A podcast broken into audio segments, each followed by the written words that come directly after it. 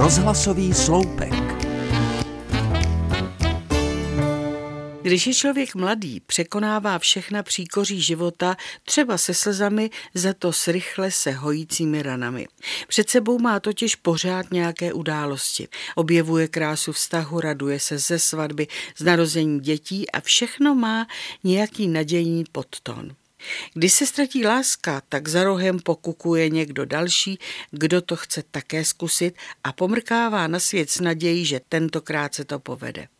Radostné zamilované běsnění startuje na jiné dráze opět s vírou, že přijde šťastný konec.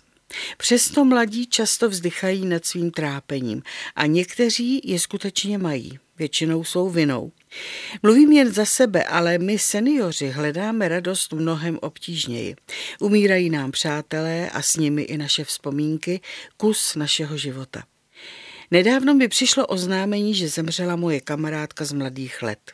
Měli jsme svého času nějaké nelady, které jsme nechtěli řešit, pak se naše cesty rozešly a už jsme se nepotkali. Má první reakce, když na mě vypadlo parte, byla rozpačitá. Vždyť jsme se v posledních letech vůbec nestýkali. A pak jsem začala přemýšlet, proč se vlastně naše přátelství ztratilo. Věřte nebo ne, ale na nic zásadního jsem nepřišla.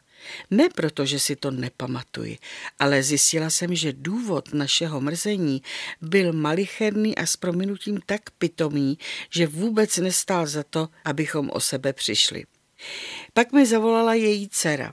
Máma tě měla moc ráda, pořád nám vyprávěla, co jste jako holky vyváděli.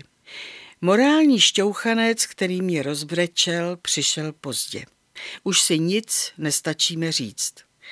Jestli máte podobné resty u svých přátel, zkuste se nad nimi zamyslet. Třeba přijdete na to, že jsou úplně zbytečné. A tobě, Aleno, posílám za tvou velkorysost tam nahoru dík. Jsem ráda, že jsme zase kamarádky. Hezký den. thank you